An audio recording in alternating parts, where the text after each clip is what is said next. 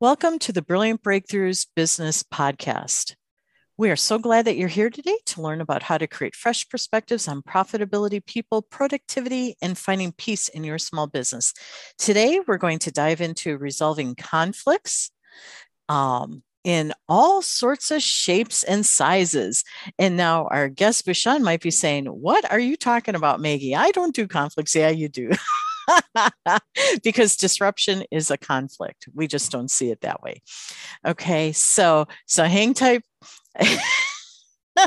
and I'd like to say this is all about having your business show up stronger. So let's start this off. In case you don't know Business Rockstars, my name is Maggie Mongan, and I am your host today.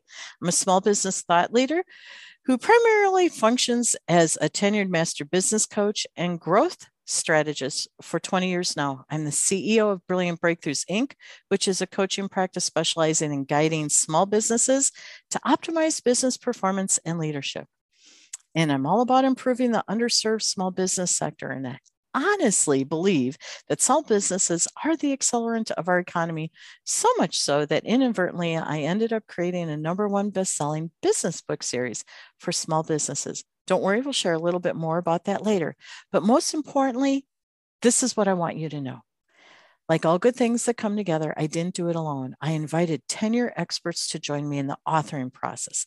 And today we have with us one of our tenured experts, a number one international best-selling business author, Bhushan. Oh my gosh, Bhushan, welcome. Thank you. Thank you, Maggie. I'm so glad that you're here. And everyone, you need to know who Bhushan is because he works with all sizes of brick and mortar businesses and, and guides those businesses so they can move through their dig- digital, oops, digital, pardon me, digital transformation and achieve customer centricity. Now, I love that because that's like customer is ground zero and always, right? Hmm. Absolutely. And a whole bunch more, but that's a different conversation. Now, Bhushan, you joined us for volume five in our book series titled Brilliant Breakthroughs for the Small Business Owner. And the subtitle is Where the Juice Is. It's fresh perspectives on profitability, people, productivity, and finding peace in your business. You wrote a chapter Oh my gosh. And it's it's a powerful chapter. I was so glad I was introduced to you because when I heard what you're up to, I'm like, yes, this is exactly what we need at this time. So Bhushan's chapter is the third chapter in volume five, which by the way is the turquoise covered book in our series. And it's titled Changing Continuity Your Evolving Plan B kudos to you for putting it to ink. Thank you, Maggie. Yeah, this this is powerful. So should we dive into the first question? Absolutely. Let's go. Okay, let's do it. this is all about disruption. And we've we've had plenty of that over the last several years. But so we understand the context of what we're going to discuss today, Bhushan what is disruption? And, um, you know, we keep hearing about it. Is it good or bad? Help us out here. So, disruption is basically an a energy, if you might, that goes against your normal method of doing business or your normal application of your energies into the business. Now, huh. anything that changes away from the normal is called disruptive and disruption can be good or bad. So let's take an example of a good disruption. Good disruption would be some of the things that are going on nowadays. For an example, um, if we if we wanted to order in, we had to call in each and every restaurant separately, and only a few would deliver, the others would not deliver because they probably didn't have the infrastructure to do so. Now we have something like Uber Eats mm. that came and disrupted the entire dine-in industry. Yes. So instead of going to uh, go calling multiple restaurants trying to figure out who's going to or who's not going to deliver and so on, You got 150 restaurants on your palm, on your in your smartphone. You can pick a restaurant, you can pick the menu, you can say whether you're going to pick it up or whether you want it delivered. Good to go. That is a disruption. Now, is that a good disruption or a bad disruption? Well, it depends on the point of view you're looking at it from. I think for the most part, everyone has looked upon it as a great disruption because that has brought the power of being able to pick get uh, pick what you want get it delivered in a timely fashion and have a good dinner with your family now bad disruption would be where the normal method of working of a business is disrupted where the business itself is starting to lose money.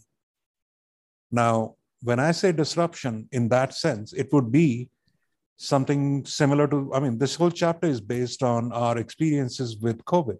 Mm-hmm. covid was a disruption. It was mm-hmm. a disruption that threw everybody into a loop. We did not quite know what was going to happen next. A lot of people were stuck or caught completely unawares and they were like deer in headlights. They're frozen. Right. That's that's a bad disruption. But what i have written is taking the good or bad out of the disruption and just dealing with it as a disruption and making sure you and your business are able to handle it. Okay now that makes sense. And it's it's the perspective and the impact right? Exactly okay so you know you you just spoke a little bit about writing this chapter what is your main goal in writing this chapter on plan b and how does it address disruption? So, you know, before I even get into the question, one of my main goals of even participating in this effort along with you and eight other of my eight of my other co-authors was my main goal and i remember discussing this with you in detail was i want to write about something that is timeless yes i want to be able i want to have people 10 years from now looking at my chapter and saying yeah that makes sense. It's not something that, you know, gets phased out because of a whole bunch of other things happening. Thinking outside the box, thinking beyond your normal is something that's always going to be something that is needed for every smart business. Now, any and every smart business that we look at, what's the difference between a regular business and a smart business? Regular business, say for an example, we are in the, you know, we are, let's take an example of a 7 Eleven little grocery store. What they do is they expect the foot traffic to come in, mm-hmm. buy their products, which they have uh, marked up for their profits, buy from them, and leave the store. Correct. A smart business would be what if those people stop coming in? What happens if those people are unable to come in? How will this business survive? And this is exactly what happened to hundreds of thousands of small businesses when COVID broke out. And the question is, what would that 7 Eleven do? What is their plan B so they can continue surviving? Yes. Could it be that, and I'm just taking some examples here, could it be that they could say, okay, you know what? People aren't coming in. I'm not able to use this space for the inventory that I have. Maybe I should just move my inventory out and open this space up to somebody who's trying to dance with the disruption. As an example, mm-hmm. every 7 Eleven has some amount of kitchen equipment which allows them to heat and cool food products as well as drinks. So, can we leverage that? Of course. What if there was a restaurant that was sitting in one city and wanted to open a satellite kitchen in another city? Can that 7 Eleven come to use? Of course it can. Will the 7 Eleven be able to survive? Well, it depends on the business arrangement and how much of that space they can leverage. Sure. It, they could turn it into three different kitchens. And three different restaurants could be sending over frozen food from their main kitchen and they use this space that 7-Eleven has ready, and you know it's completely habitable. They can move in over there and say, okay, here are three different food venues and our delivery uh, delivery people that may come from, say, um, Uber Eats or wherever else. There are other apps nowadays, and they will deliver the food from here. So now the 7-Eleven is still a 7-Eleven in a sense, but now it's just taken a whole new. He's he's taken it to a whole new level of an option B. Correct. Wow. So so that's really important for us to realize is we need to think outside of the box on this, right? Absolutely. I mean, believe me, there wasn't a box ever created in the last hundred years that would allow us to be prepared for COVID. that is a great sound bite. I love that. And I I know in um, you have some really great examples. Some are in the book, uh, in your chapters, and you even uh, shared two of them, I think, last time in episode 211. So for everybody to go ahead and and really understand a little bit more of these practical examples, go listen to episode 211 as well. Um, and I know over the next couple episodes, we're going to talk about more of these examples. So thank you for sharing that when Bhushan, plan B is really important. You know, you you have these great examples of plan B. Plan B is also tied to something really important called flexible normal.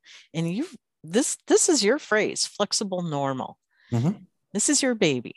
Yes. Okay. So can can we discuss flexible normal for a bit here? Absolutely.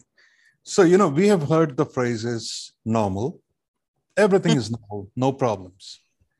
Then we have heard, oh, there's a new normal. Then I also heard a phrase saying next normal. And I'm like, why are we doing this?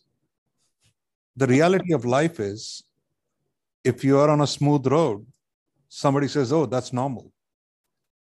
Well, I'm saying the road doesn't need to be smooth for it to be normal. You could hit a pothole, it's still normal. You could go up a hill, down a hill, it's still normal. And that's what a flexible normal is. We want to be prepared, or we want to have our business prepared for all levels of normal. And instead of going to the new normal, the next normal, the normal, let's put that all away and say our real normal is a flexible normal where we will flex with our current situation that's in front of us, whether it is something that we are prepared for or we are not. But our mindset should be such that we flex with what's thrown at us. Take the example of COVID. Restaurants suddenly were caught flat footed because everyone stopped going outside their houses. Mm-hmm they were not in a flexible normal mode. They were in their normal mode. Right. Now, when I, this all happened for me because I had some friends who got into some trouble because they own restaurants and they didn't quite know what to do next. okay. And that's what we talked about. I'm like, okay, so your normal was people walking in. Why don't we just stop saying that's the normal? Say that's a part of your flexible normal. What else can you do? And that's where we got the idea about okay, let's get into the delivery business. Okay, so we got Uber Eats signed up to that. What else can we do?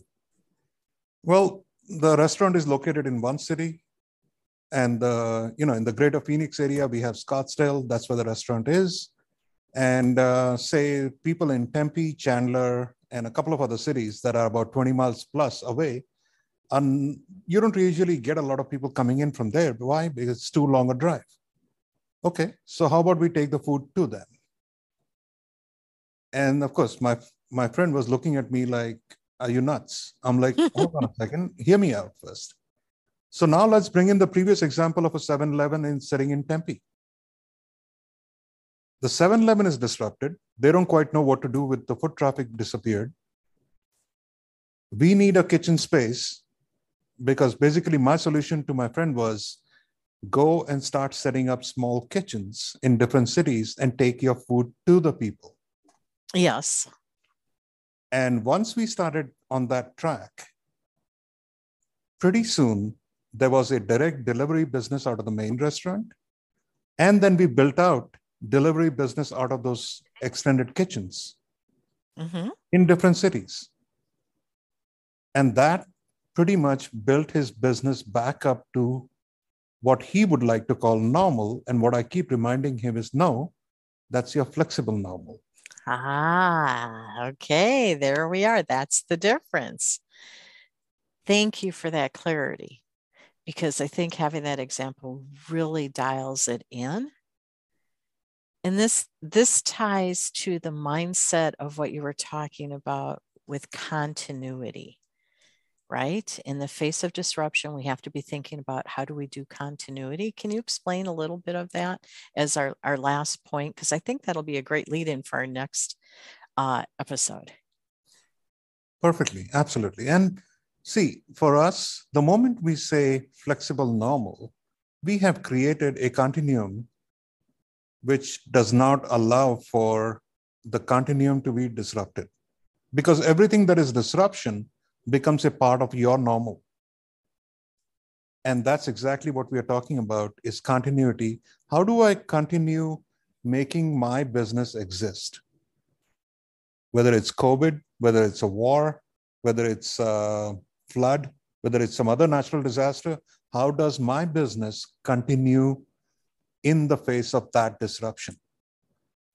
And if you have the mindset that this is this earthquake or this hurricane or this um, something else, some other natural event is part of your natural or is part of your flexible normal, your mindset is set for continuity because you immediately flex.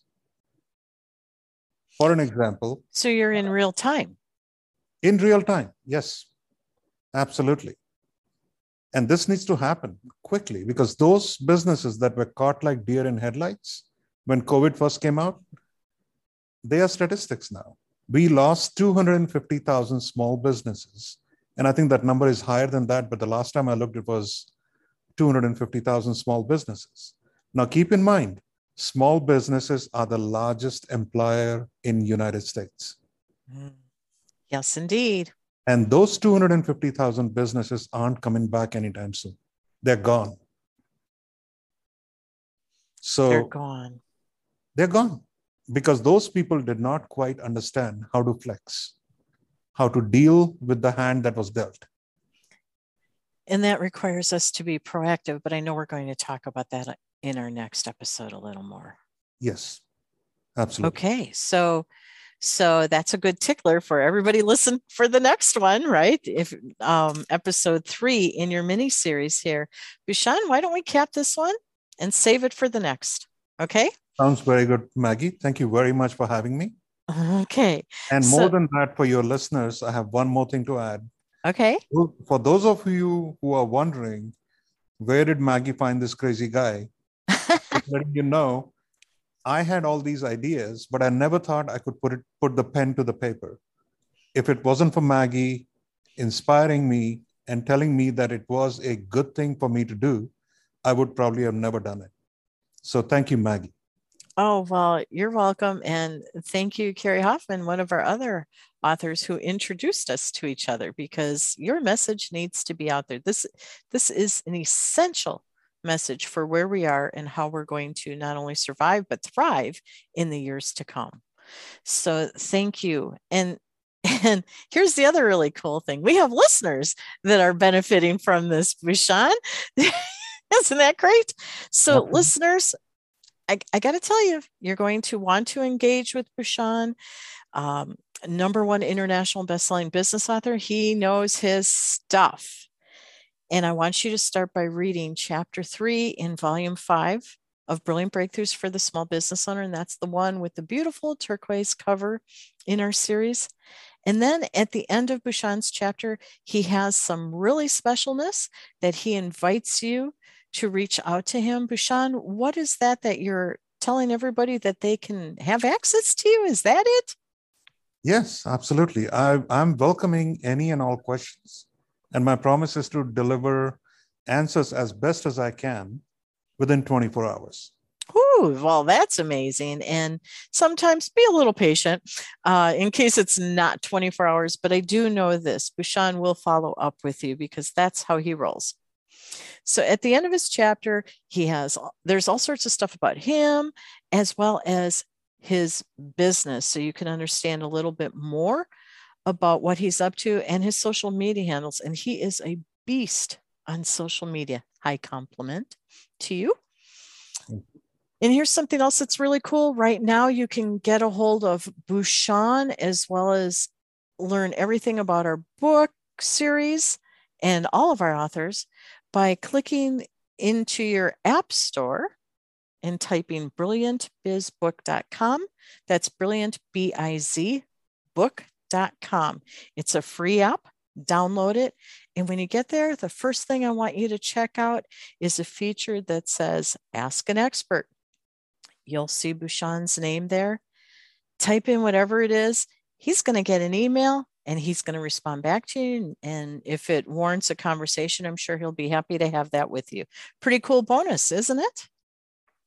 I think so. Yeah. yeah. I case of myself, right? right. Of, of course. But I want to thank you today for your time and your wisdom sharing, Bhushan. You know, and I know we still have a few more episodes to go. I'm looking forward to that very much. Great. And listeners, we appreciate you listening to the Brilliant Breakthroughs Business Podcast, where you learn about how to create more brilliant breakthroughs for your business. Shine brightly until next week. Thank you. Thank you for having me, Maggie.